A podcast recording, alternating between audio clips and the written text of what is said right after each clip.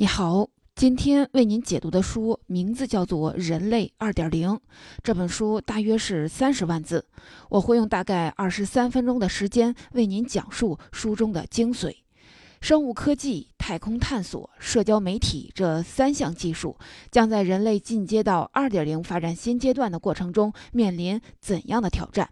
如何突破，并将对人类产生怎样的影响？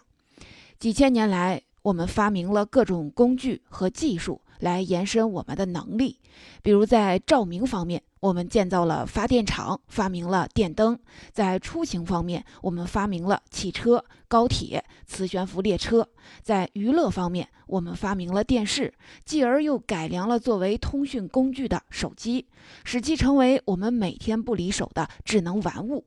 技术大大改变了我们生活的方方面面。但是在技术改变生活的背后，我们人类自身，包括我们的身体机能、我们的心智模式，却几乎没有特别大的改变。我们依旧遵循着生老病死的规律，忍受着失一次恋就要痛苦好长时间的折磨。当我们畅想未来的时候，我们不禁会问：未来是否会有各种各样的新技术，在继续改善我们外在的物质生活的同时，也可以对我们停滞了很长时间、没有任何进步的人类本体，包括身体和心智模式，做一些改变呢？答案是肯定的。在我们今天要讲的这本《人类二点零》中，作者介绍了包括人工智能、虚拟现实、生物科技、太空探索、社交媒体在内的十种科技。这些科技中，既有对于现有物质世界的延展，也有对于我们生命本身的改变。我们可能返老还童，我们可能制造自己的实体替身，我们可能实现永生。这两种。类型技术的重叠发展将会使人类的发展进入一个全新的阶段或者是版本。作者将之称为“人类二点零时代”。这本书共有三位作者，一位是来自美国的皮莱罗·埃加鲁菲，他是畅销书《硅谷百年史》的主要作者，在中国有着比较高的知名度。皮埃罗在硅谷进行工作和研究将近三十年，他被称为最懂硅谷的人。另外，这本书还有一个独特之处，用的是中国加硅谷的创作模式。虽然皮埃罗不懂中文，但是有两位中国作者参与了这本书的创作，直接用中文写作，然后出版。他们一位是来自杭州的资深记者牛金霞，在硅谷进行了两个多月的采访，并记录皮埃罗的观点；另一位是严景丽，负责书稿的编辑与校对。相比《硅谷百年史》，光是翻译和编辑的时间就用了十五个月，《人类二点零》从采访到成书只用了九个月就完成了。介绍完了本书和作者情况，接下来我们就来详细的解读这本《人类二点零》。这本书共介绍了十项对未来人类影响深远的科技，每一项科技单独成一章。其中，大数据、人工智能、物联网、虚拟现实、3D 打印、区块链这些技术作为近几年特别热门的技术，大家了解的已经比较多。作者在书中提出的关于这些领域的见解，仍然没有突破我们原有的一些认知。因此，在这里我就不再详细的讨论。但是在生物科技、太空探索以及社交媒体领域，作者提出了一些对我们未来的发展很重要，但我们现在还不太了解，或者说并没有引起足够的重视的一些观点和看法。因此，我将着重的讲解这三项科技：第一，生物科技的发展所带来的伦理反思。第二，太空探索目前面临的技术困境，以及 3D 打印技术将会给太空探索带来的飞跃式发展。第三，社交媒体如何成为一种助推科技发展的新型科技。首先，我们来讲第一点：生物科技的发展及其所带来的伦理反思。生物科技之所以重要，是因为它正在攻克的难题是如何战胜癌症等重大疾病。生物科技的发展是一个异常艰难的过程，但却可能通过基因研究让人类摆脱癌症和其他疾病，甚至返老还童。举一个例子，二零一六年，在西雅图拥有自己创业公司的女科学家伊丽莎白。帕里士自己进行了试图返老还童的基因治疗。他使用的方法是通过基因治疗来提升和改善自己的端力量。端粒是一种 DNA，而且是人体变老时首先会受损的 DNA。检测它的质量最简单的方式是分析血液中的白细胞。端粒是一种在年轻人体内含量比较高的物质，而在老年人体内的含量普遍比较低。也就是说，端粒是一种能让你保持年轻的物质。而现在，伊丽莎白·帕里士通过基因治疗，将自己体内的二十年间下降的端粒数量重新找回来了。同时，由于端粒数量的下降和受损只是人类老化过程中的一个因素，所以伊丽莎白。帕里士同样在自己身上进行了其他导致老化基因的治疗。虽然目前只有时间才能告诉我们伊丽莎白所谓的年轻的血液是否真的能帮助她活得更久，甚至是返老还童，但是毫无疑问，基因治疗正在我们的生活中发生，变得更加真实，不再遥不可及。但是啊，随着生物科技的发展，我们更应该意识到，这是一把双刃剑。它在战胜人类疾病方面可能有革命性的突破的同时，也有潜藏的危险。第一个危险是性命攸关，我们必须时刻的谨慎。生物科技某个领域的研究一旦发生了一个失误，可能整个研究领域都会被暂停。举个例子，一九九九年，在美国宾夕法尼亚大学，一位名叫。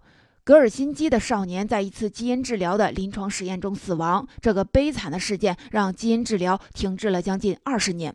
对于基因的理解，基因组的工作方式，我们仍有许多未解之谜。我们在研究的时候更。需要更加的小心谨慎。除此之外，第二个危险是在生物科技领域的研究中是不存在撤回键的。我们有可能制造出不明生物，比如科幻小说中写到的科学家创造的巨人怪物弗兰肯斯坦，从而带来我们无法承担的后果。换句话说，如果生物科学家们还不知道怎么撤回他们的实验室做的事情，那么这些事情就应该永久的被关在实验室里。关于生物科技，还有一个很重要的问题值得讨论，那就是当我们的基因发生了改变，被重新编程后，我们应该怎样的思考？到底我身上发生了什么？我是谁？这样的自我认知问题。举一个例子，你愿意更换你的皮肤吗？人类的皮肤其实并不是一种好的材料，它很容易被割破和烧毁。如果现在我们可以把你身上的皮肤替换成不锈钢之类的金属材料，不会被割破，也不会流血，你可以刀枪不入。你是否愿意用这种新皮肤永久的替换你现有的皮肤呢？皮埃罗在他的神经科学课上将这个问题抛给了他的学生们。经过考虑，很多学生都回答不愿意。这个不愿意背后的心理是：如果改变了你的皮肤，你将变成一个半机器人。或许改变后你会更强大，但是你失去了你的身份，你还是你吗？同样的道理，你愿意让我改变你的大脑，或者是你的基因，让你变得更聪明吗？这之所以是一个需要我们花更多时间思考的问题，是因为增强版的大脑已经变成了另一个大脑，虽然更聪明了，但已经不是你的大脑了。同样的，当你改变了我的一个基因或者是某一个细胞的程序时，我们通常不会花足够的时间去讨论我身上发生了什么。虽然这样做的初衷往往是让我更健康、更年轻、有活力，但是你是否已经改变了原本的我呢？你肯定改变了我身体的某一个器官，那么我改造后的身体还是我吗？这是生物科技所涉及的另一个深刻的哲学问题，一个人类自我认知的问题：我是谁？刚才我们重点介绍了生物科技这项技术。第一，基因治疗已经发生，不再遥不可及。第二，生物科技所带来的潜在的危险以及伦理问题，需要我们更多的思考。接下来我们来讲的第二个技术，在太空探索目前面临的技术困境，以及 3D 打印技术将会给太空探索带来的飞跃式的发展。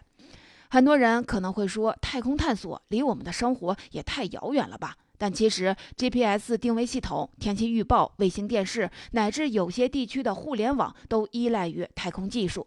除了这些实际的应用，发现宇宙中到底有没有别的生命，探索宇宙中的其他星球，也是太空探索技术的目的。如果能在火星上发现生命，就相当于发现了第二个创世纪，因为通过对比火星上的生命形态的基因序列，我们就有可能发现更多人类基因的未解之谜，而这将带来生物技术和人类生命研究的历史性的突破。虽然太空探索很重要，却面临重重挑战。第一，火箭发射系统的安全系数还不高，可能引起宇航员在起飞过程中的死亡，这使得我们的发射加速度不能太高。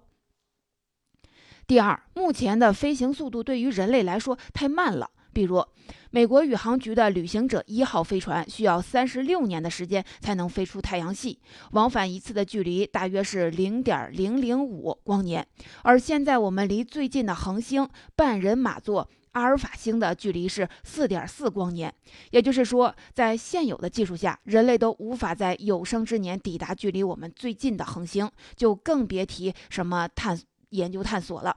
第三是长距离宇宙飞行所需要的能量源的问题。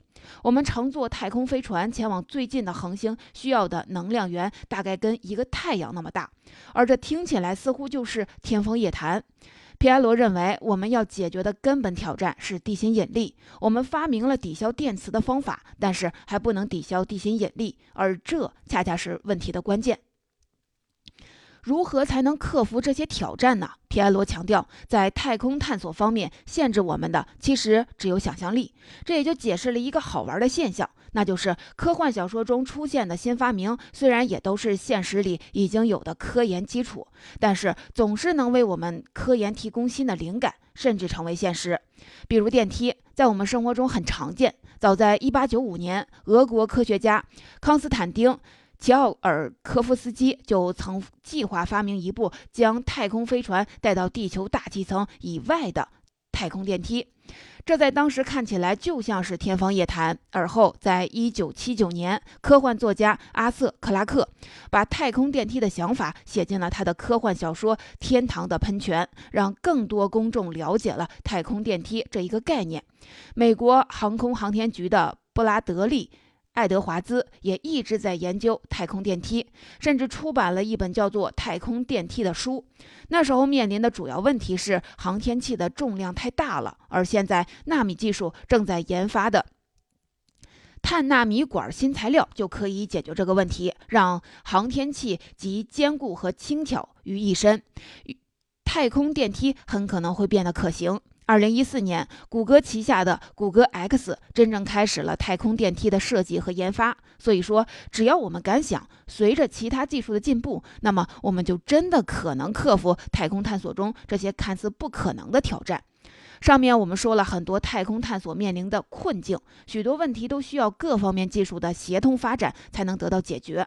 目前在太空探索领域，有一项大热的技术开始为人们所热捧，它给太空探索带来了很多新的可能，并有可能一举解决目前无法大规模载重的发射。建立太空基地。成本过于昂贵，人类的身体无法支撑探索太过遥远的地域等问题，极大地促进了太空探索的发展。这项技术就是 3D 打印技术。在皮埃罗《人类2.0》中也提到了这项技术。虽然单看起来没有什么创新点，但当它和太空探索技术结合时，情况就不一样了。我们知道，3D 打印技术是通过计算机控制来实现产品的成型制造，采用的是增材法。就是逐层或者逐点的堆积材料，打印出产品的形态。简单说，就是分层制造、逐层叠加。3D 打印技术只需要一台设备，就可以快速而连续地打印出多种复杂形状的产品。越是复杂结构的产品，它的效率就越发显著。因此，太空 3D 打印技术可以为太空中的载人航天器在轨制造替换的零部件儿。什么意思呢？就是在外太空直接制造替换零部件，而不需要一点一点从地球往太外太空运送。你只需要一台 3D 打印机和需要的打印材料，就可以制造零部件，甚至是制造整个航天器。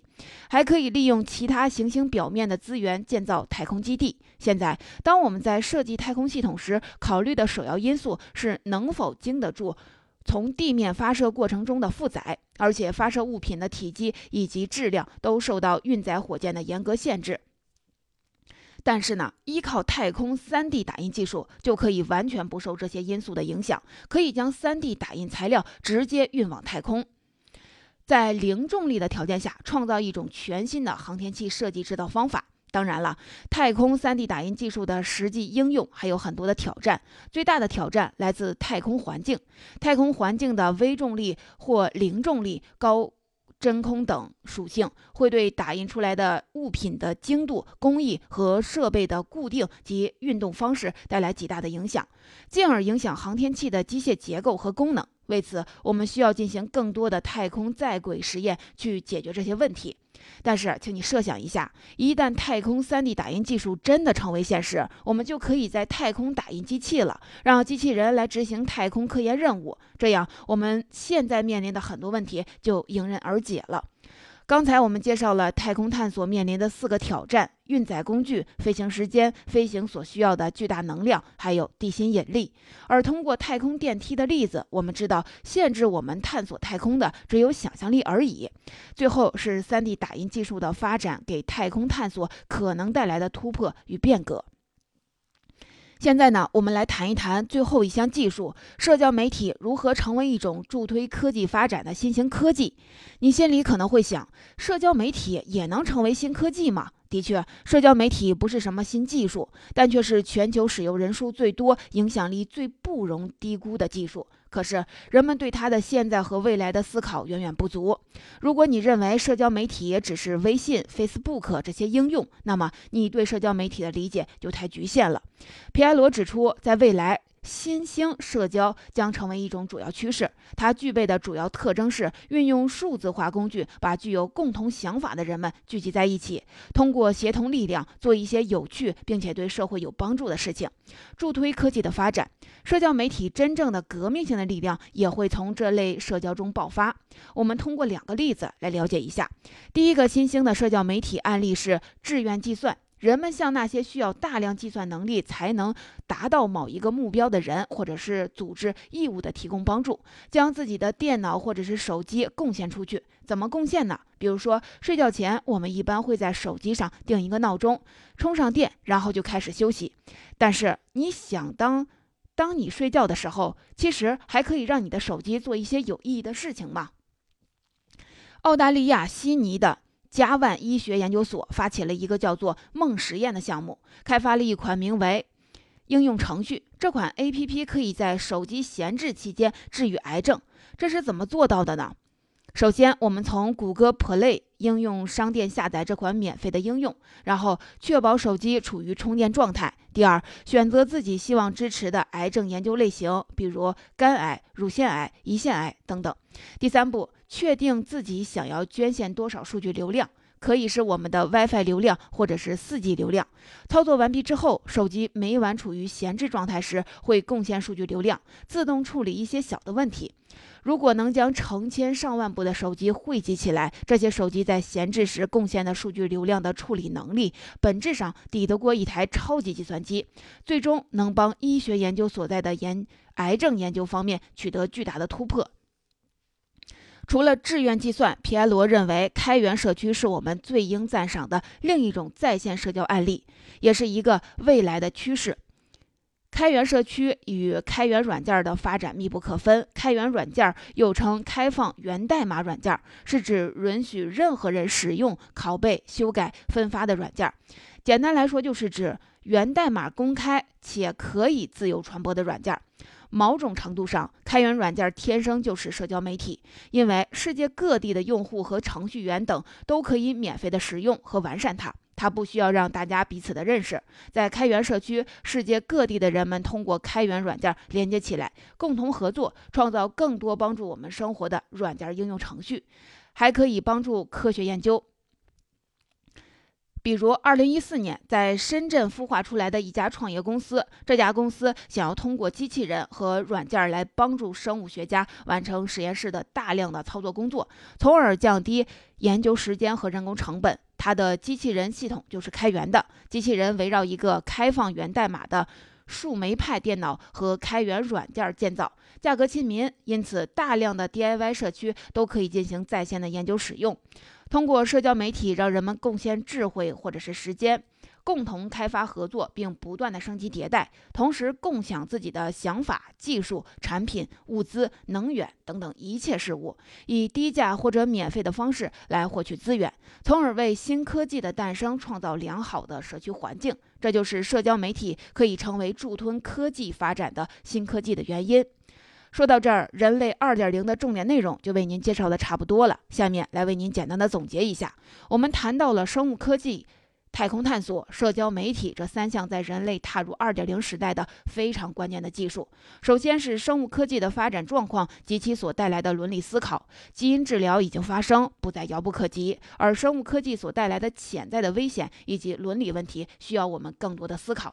第二个是太空探索面临的四个挑战：运载工具。